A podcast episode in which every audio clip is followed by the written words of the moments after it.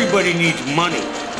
That's why they call it money. The best things in life are free, but you can give them to the birds and bees. I need. From Fool Global Headquarters, this is Motley Fool Money. Welcome to Motley Fool Money. Thanks for being here. I'm your host, Chris Hill, and we've got a special edition of Motley Fool Money this week.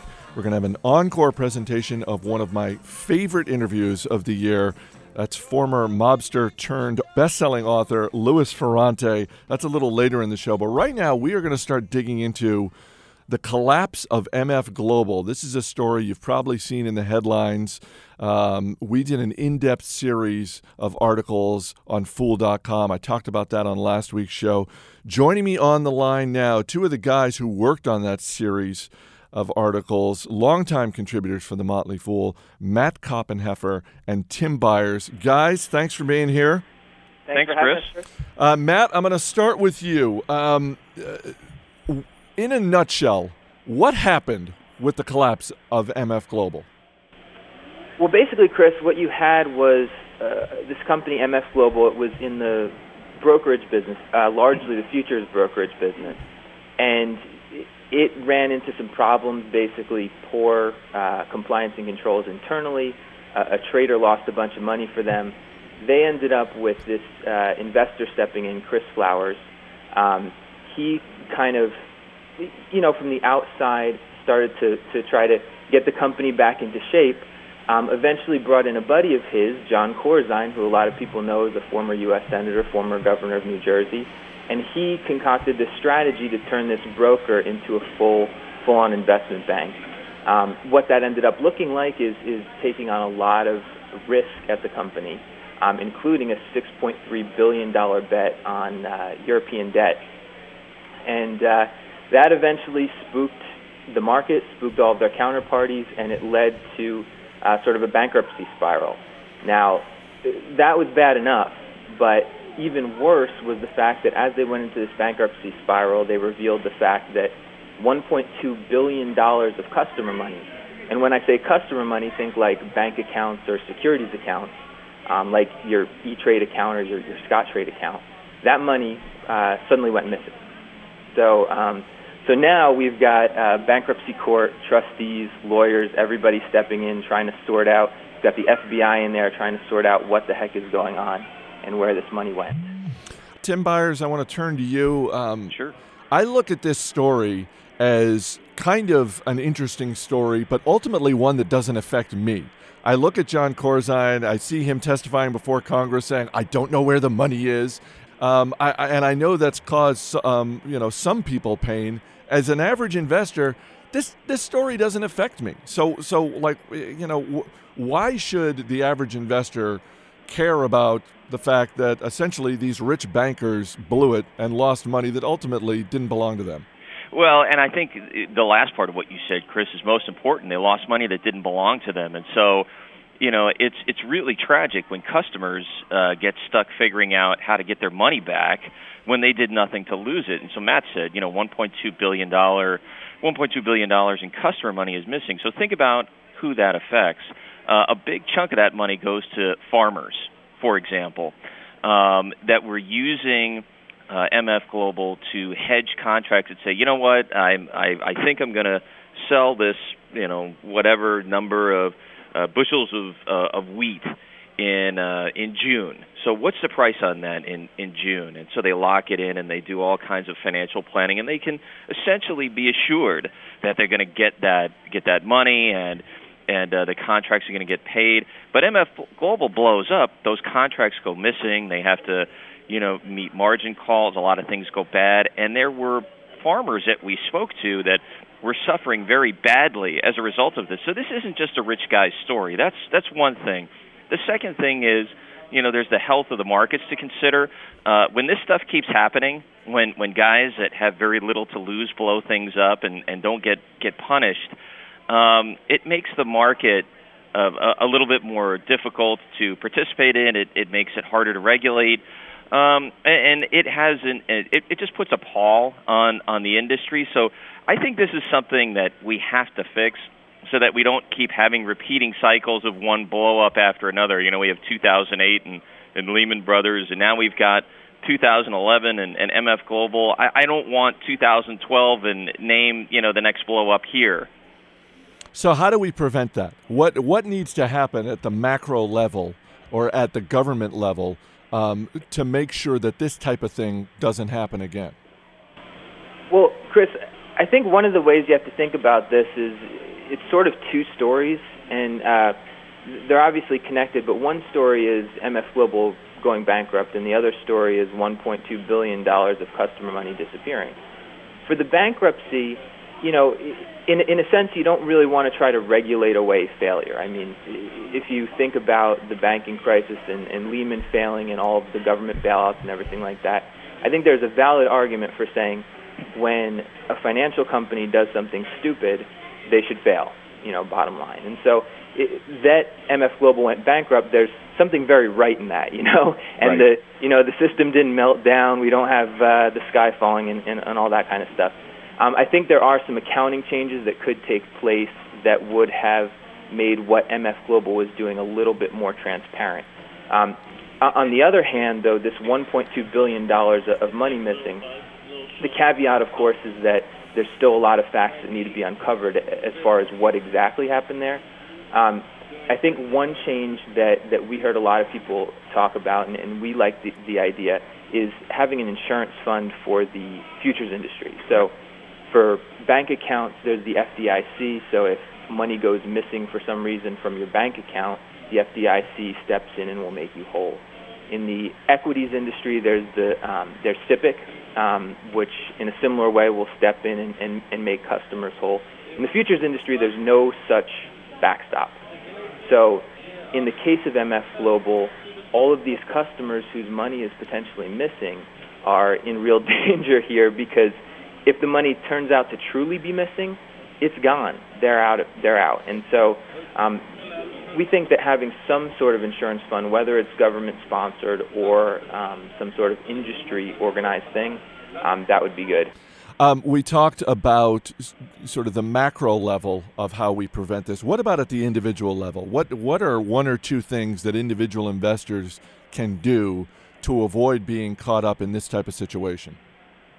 You know, Chris, I I, I think there are two things. Um, it, you can never do too much due diligence. First of all, you know, always read the financial statements and commit to knowing the businesses you own. I mean, I know this is a foolish principle that we talk about over and over and over again, but one of the things you'll find in, in reading the series is both Alex and Matt did some digging on this, and there were some clues in the financial statements. Now, admittedly, uh, MF Global is a very complex business, and some of the risks uh, were, were moved off the balance sheet, so you wouldn't have seen everything, but there were some warning signs.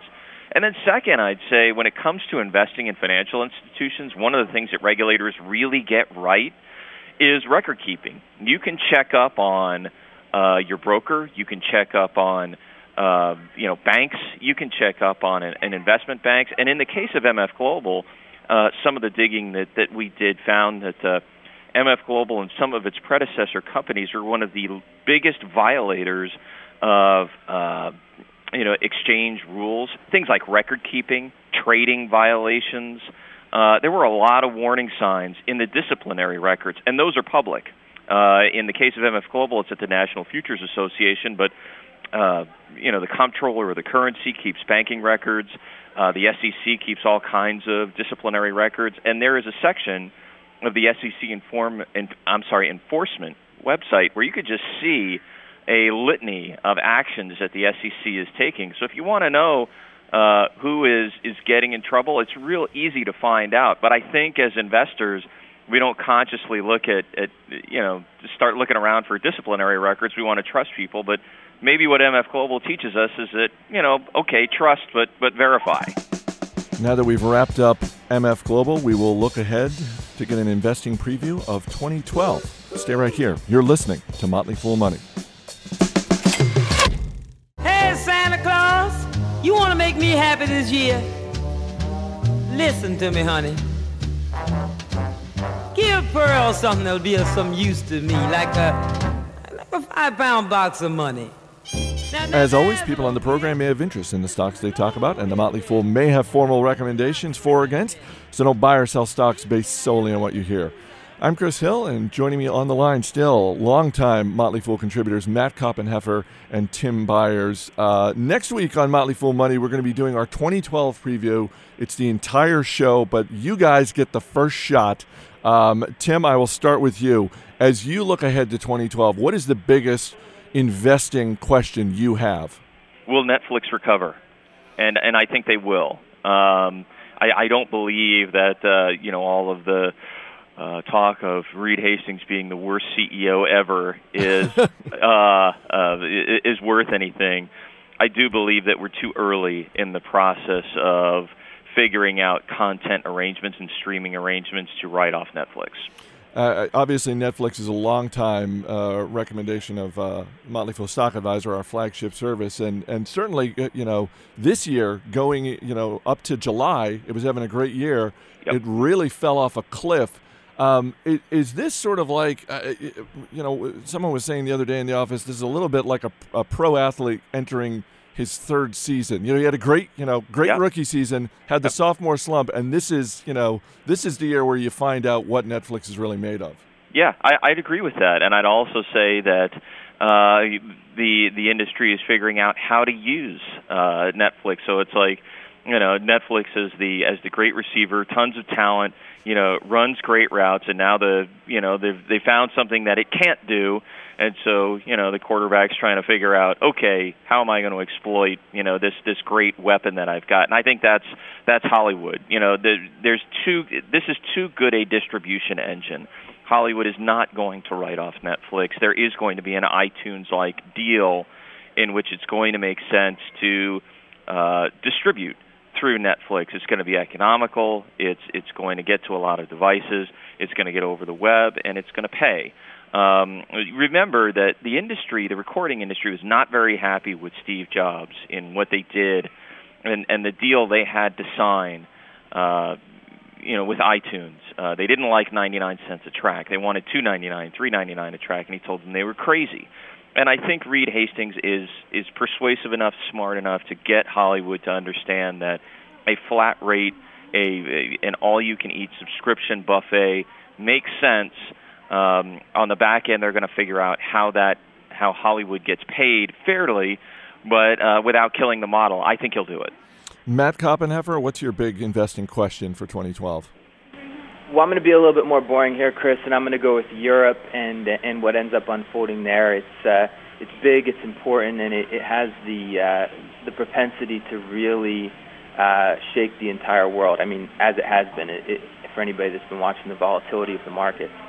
Uh, as investors, we're always looking for stocks that have upside, opportunities that have upside. So, Tim Beyers, what's one industry that you think has good upside potential in 2012? Uh, mobile computing. I think uh, usage patterns are changing so that uh, there's no such thing as a smartphone anymore. I wrote about this recently. It's not that I don't. I think smartphones are dead. I think the term smartphones is dead.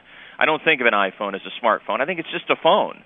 Um, you look at the number of phones that are out there that have advanced functions.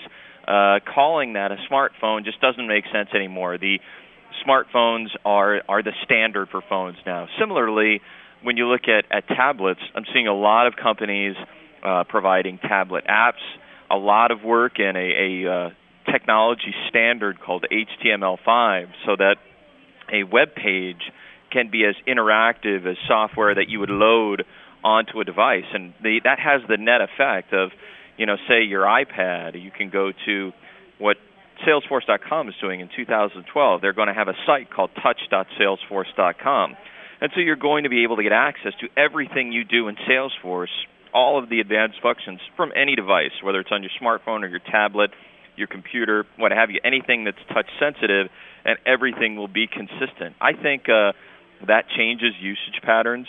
Um, you know, there's some statistics that say uh, TV watching is going up in part because people aren't spending more time on the couch, they're spending more time watching TV on tablets. I think that's remarkable. Are there any surprising winners in in this market? Um, are there surprising winners? I don't know that they're surprising, but I think you know, if an investor wants to make a uh, a bet that isn't obvious, you know, for the purpose of trying to get a little more upside, look at the components. Look at a company like Qualcomm, Q uh, C O M, that is making chips. Uh, very comprehensive chips for enabling a lot of these features. Another one might be Cypress Semiconductor, uh, which is the, the ticker CY, which does um, multi-touch uh, functions, but they put it all on a chip, a little controller, so that you know you can take your two fingers and mimic a lot of the functions you would otherwise uh, need a keyboard for. So those are stocks that are, are a little hidden, but uh, but are very interesting and really play into this trend. Matt, what about you? What's one industry you're watching in 2012? Well, I'm a I'm a value guy, so I tend to look at things that other people are hating on. And so I'm looking at banking right now, and uh, oh, the poor banks! Nobody loves them. and when I when I when I think banking, I'm thinking uh, primarily for people to be looking at the the regional banks, the really boring regional banks. I think like uh, M&T Bank, BB&T, PNC. I mean, these are banks where the the business will put you to sleep. It, it's like watching paint dry but in terms of the, the ability for these guys to kind of slowly build their way back from the disasters of 2008, 2009, I think there's a lot of good potential there. All right, we've just got a little bit of time left. Um, give me a few stocks that are on your watch list for 2012, regardless of industry. Tim Beyers, I'll start with you. Uh, I'll give you three. Apple, uh, the numbers on the iPhone. If it hits its upside, if if it hits the upside target uh, that analysts are looking for, 190 million iPhones sold in 2012, that will equate to more revenue just on the iPhone than uh, Apple generated in fiscal 2011. It's remarkable. Uh, NetSuite, which is a ticker N, which is a kind of Salesforce.com light, uh, but it doesn't touch customers. It touches the back end, boring stuff, managing accounting. A lot of companies like it, and uh, venture capitalists are increasingly telling companies not to spend on buying capital equipment like servers, just use the cloud. That really plays into NetSuite's market. And uh, I'll go one social media stock, LinkedIn. I think if you look at the pricing that LinkedIn is able to uh, command, it's remarkable. They have had. It, what's interesting is how Netflix Netflix had the um, sort of a revolt when they raised prices. Net, I'm sorry, LinkedIn uh, charges hundreds of dollars annually for subscriptions to some of its most valuable data, and people are paying it, and the growth is accelerating. So there hasn't been this chilling Netflix effect on on uh, higher prices at LinkedIn. I think that's an incredibly bullish sign. The valuation is very high. I recognize that. But uh, again, when, when usage patterns change, I think that's a very bullish indicator, and that seems to be the case with LinkedIn. Matt, what do you got for uh, stocks on your watch list? Well, I've got three as well. I'll go uh, Berkshire, which is just a tremendous collection of businesses, and the price is right right now. Um, uh, ArcelorMittal, which is uh, one of the premier steel makers worldwide, really well-run company, been whipsawed by Europe, but I think has a has a good future ahead of it. And let's go with Bank of America. This is this is just a flyer here. Um, it is so so beaten down. It's basically something terrible is going to happen to this bank, or investors are going to make a lot of money. It's uh, it's kind of a lottery ticket that one. All right, Matt Koppenheffer, Tim Beyers, guys, thanks so much uh, for being here. Thanks, Chris. Thanks, Chris. Coming up, an encore presentation of our interview with Louis Ferrante. Stay right here. You're listening to Motley Fool Money.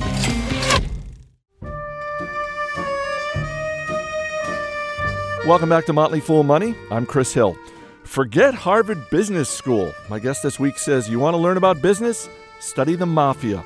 Louis Ferrante is a former insider with the Gambino family, and after spending eight and a half years in prison, he is now an author and motivational speaker. His latest book is Mob Rules What the Mafia Can Teach the Legitimate Businessman. And he joins me now. Louis, thanks so much for being here. Thanks for having me, Chris. I'm happy to be on your show. Um, I want to talk about the book in a minute, but first, let's let's start with your own experience. Um, what was your role in the Gambino family, and what was the primary business of the Gambino family? Well, well, the primary business to answer the latter question first. The primary business is profit, making money. uh, so that that's that's their role uh, in the world. Period. My role in the family was uh, I kind of had I guess you could you could say I shared three different roles at one time. Uh, I was an employee for the company, uh, which was a guy who makes money, who earns uh, on commission, strictly commission. What you make, you get a you know piece of what you make. A piece gets kicked up to the boss. I was also middle, middle manager, uh, taking orders from top guys in the family and handing them down to my crew. And I was the CEO of my own crew. Uh, I handled. Uh, uh, I had over a dozen guys that answered directly to me. We were like a small company within the family.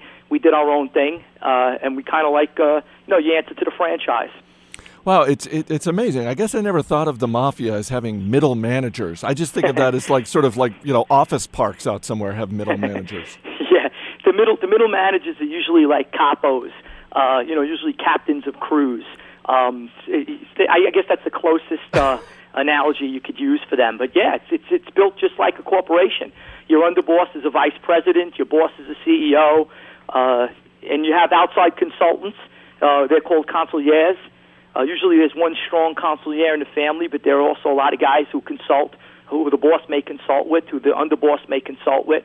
It's built just like a corporation. And in terms of your own operations for your own little business, you were, among other things, hijacking trucks, weren't you? I was. I was the guy the family came to if they had uh, a tip on a score. Um, that was my thing. I had a, a like I said, a, over a dozen guys that answered directly to me. They knew their part when we had a score to take down a heist, a, a truck hijacking, a vault, whatever it might be. Uh, if you think about it, just imagine how funny the, the the mob would look if somebody owed them a million dollars and came to them and said, "Hey, listen, I got a great tip on this vault in this in this warehouse." and the, the guy, you know, the mobster said, "Gee, I really don't know who I could call to do that."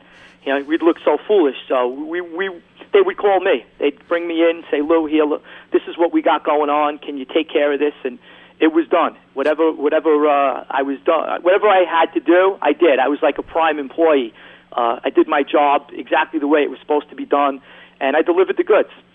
So you end up eventually going to prison, and uh, what changed for you in prison? How does a guy go from being um, an elite performer for a mob family to becoming an author of, of multiple books? Well, f- f- first, I have to say, by the grace of God, my eyes opened up in a prison cell, and I saw that, you know, what I was doing, victimizing people, is, you know, there is a violent part of the mob, too, and there are victims uh, although it is run like a company, a corporation, aside from aside from the violence, you could, you could say that, but there is still violence involved. So that was that was the moral question. But aside from that, uh, with all the snitches uh, turning bad and sending us to jail, uh, from a business perspective, there was little room for advancement. Uh, you know, where was I going with this? I'm already facing the rest of my life in prison at the time. I ended up pleading guilty to 13 years. I reversed one of my cases in jail and got out in eight and a half years. Uh, I did study law and did that myself, but uh, but I said, hey, am I going to come out of jail and hobnob with the same gangsters that I always hobnobbed with? Who are going to? One of them is going to turn one day and then send me away again, and maybe maybe next time they'll throw away the key, which is what they were trying to do this time. So I made a you know a decision to change, like anybody can in any field. It's like somebody who's maybe unhappy with a, a job they might be doing in the real world, and and they say, you know, I feel like there's something better for me, and they may leave their company or their or their corporation and you know head out in a do, new direction. Maybe even try it on their own, start a company of their own. That's basically what I did. So when you're, uh, you know, on the inside, you, you make this decision to sort of turn your life around. Mm-hmm. Um, what leads you to the world of writing? I I was uh, I was locked in a cell with absolutely you know nothing at my disposal, nothing to do but a pen and paper and books. Um, so I asked a friend of mine. He was actually the caretaker of John Gotti's South Queen Social Club. Uh, John Gotti was the big reigning boss at the time, and uh, he was the caretaker of the club. And he had all these tattoos on his body, and some of the tattoos were biblical verses. So I knew that he at least read the Bible uh, to to at least have you know had, had the knowledge to put these biblical verses on him. So I called him up and asked him to, asked him to send me books in prison, and uh, he sent me he sent me some interesting books. He sent me uh, Mein Kampf by Adolf Hitler, uh, an autobiography, uh, Caesar's autobiography, and a biography about Napoleon. So I, I called him up and I said, I had no idea what books to ask him for. So I said, Where did you get these ideas? He said, I went to the bookstore and I told the broad at the store a little about you. And she said she gave me these books. I said, "What did you tell her?" He says, "I told her you were short and bossy." With that, she sent you three dictators but uh, that that was the beginning of my reading uh, my love of reading. It started with those three books, and I understood almost nothing of what I read. Uh, when I when I put those books down, I struggled through them. Uh, but as I kept going and as I kept reading more and more books, I started to understand words better. I would I would study my vocabulary words. I would look words up, make write them on a sheet of paper, and I had nothing but 20 hours a day in a cell to pursue whatever I wanted to do. So luckily, I went to jail, and in a twisted, twisted, fateful way, going to jail was was uh, the conduit for me getting an education and, and becoming a writer. How I taught myself how to write was reading uh, 19th century novels. Uh, how, how does Victor Hugo or Leo Tolstoy begin and end a plot, introduce a character, etc. I would take notes as I was reading, and that's how I taught myself how to write. You're listening to Motley Fool Money. My guest this week is Louis Ferrante, author of the new book Mob Rules: What the Mafia Can Teach the Legitimate Businessman. Uh, before we get to uh, to a few of the rules, uh, a couple of questions about the mob itself. In what industries is the mafia most prevalent?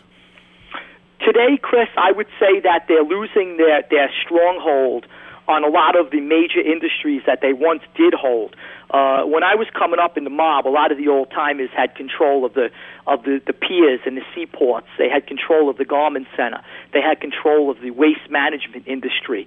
Uh, as far as New York is concerned, uh, Mayor Rudolph Giuliani, from from a legal perspective, did a fine job in cleaning a lot of that stuff up. Um, he really, really, uh, you know, banged away at these these profitable areas that the mob had controlled for so long and took them away from the mafia. Uh, so today, I mean, today they're probably grasping on to a few unions now. You know, I've been at, I've been uh, out of that life since I came home from prison. I went straight. I'm a writer now. But uh, from what I understand, they have a you know a couple of strongholds as far as unions are concerned. The construction industry is very very big for them. Uh, I don't believe a skyscraper rises in Manhattan without the mafia's earth moving machinery, uh, recyclable, de- de- de- recycling the debris, uh, companies that do just about everything you could think of from top to bottom, uh, pouring foundations, etc. Uh, so you know they're still there, but uh, but they have lost a lot of their power and a lot of their bigger industries. Now, at the Motley Fool, when we're looking at businesses and industries, one of the questions we like to ask as investors is, "What's the opportunity here for this company?" So, you, you know, you say they're losing their stronghold. Um, what is the big opportunity for the mafia these days? Uh, gosh, I would say that um, I would say that it, it's it's a, it's in a degenerate form of what it was at one point. So the opportunities that are out there are probably uh, have what we would have considered back then uh, less ethical, like drug dealing and stuff like that. Maybe um, you know these are the, the the opportunities I think that'll last. Uh, I would if I was considering the mafia as a stock, I would I would see some signs to uh, to sell now. Uh, it's going to be around for a long time, but uh, it's competing with much bigger. You know, it's like almost like uh, books as a, as opposed to ebooks. You know, it's, it's ebooks is doing a lot better lately than books. So that, I mean, that's the best way I could explain it. You're listening to Motley Fool Money. Our guest this week, Louis Ferrante, author of the new book Mob Rules: What the Mafia Can Teach the Legitimate Businessman. Uh, let's talk about the book. I want to spot you up with a uh, some of the business lessons in the book and have you elaborate on them. Um, let's start with one which is get your own coffee. That's great. I used an example in that in that chapter. Uh, that's a real prime example. I mean, there were a number of examples that popped in my head. It's uh, the, the full chapter title is "Respecting the Chain of Command Without Being a Sucker," uh, and that's uh, "Go Get Your Own Coffee." Uh, here in the mob, there's a chain of command, and obviously you're taught to respect your elders, and you must follow that chain of command. Uh, and the penalty for for not doing so is death. I mean, you you could definitely lose your life if you if you're told an order and you don't follow that order. But you can't spend your day making coffee for the boss. You're never going to go anywhere. And uh, you know, and in, in the corporate world, you can't spend your day ordering frappuccinos at Starbucks for the boss. So I used an example in which a, a high-ranking Gambino family boss was in jail with me, and he asked me to iron an outfit for him. And I told him, hey, listen, buddy, he really didn't know me. He knew uh, he met me really on the street. And there's a lot of Gambino family members. You don't know every single one of them when you're on the street. It's a large family. I was well acquainted with the people in Brooklyn and Queens. He was from New Jersey, and he said, "Hey, can you can you iron my pants for me?" And I said, "Hey, I don't do my own pants. I pay somebody to do them." you know, so he, he asked me again, and because of his high rank, and he was twice my age, and he had a tremendous amount of respect. I guess he thought because I was a Gambino guy also, he could ask me to do that. Well, I asked the guy who ironed my pants to crumple them up into a ball and press them and make them look even worse than they were. And I gave them back to him. And I said this was the best I could do. And he got the message, and I got a laugh out of it too. And I said, listen, no offense, I don't iron pants. I'm not here serving. I'm not here facing the rest of my life in prison because I wanted to work in a laundromat. I could have gotten that job easily and never had worries about the FBI.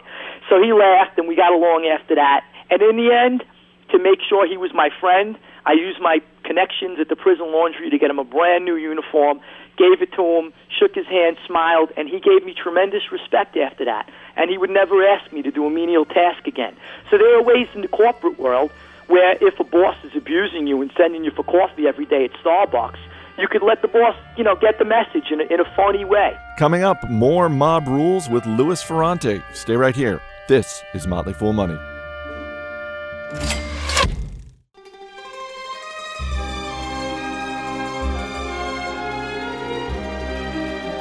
You're listening to Motley Fool Money. Our guest this week, Louis Ferrante, author of the book Mob Rules What the Mafia Can Teach the Legitimate Businessman.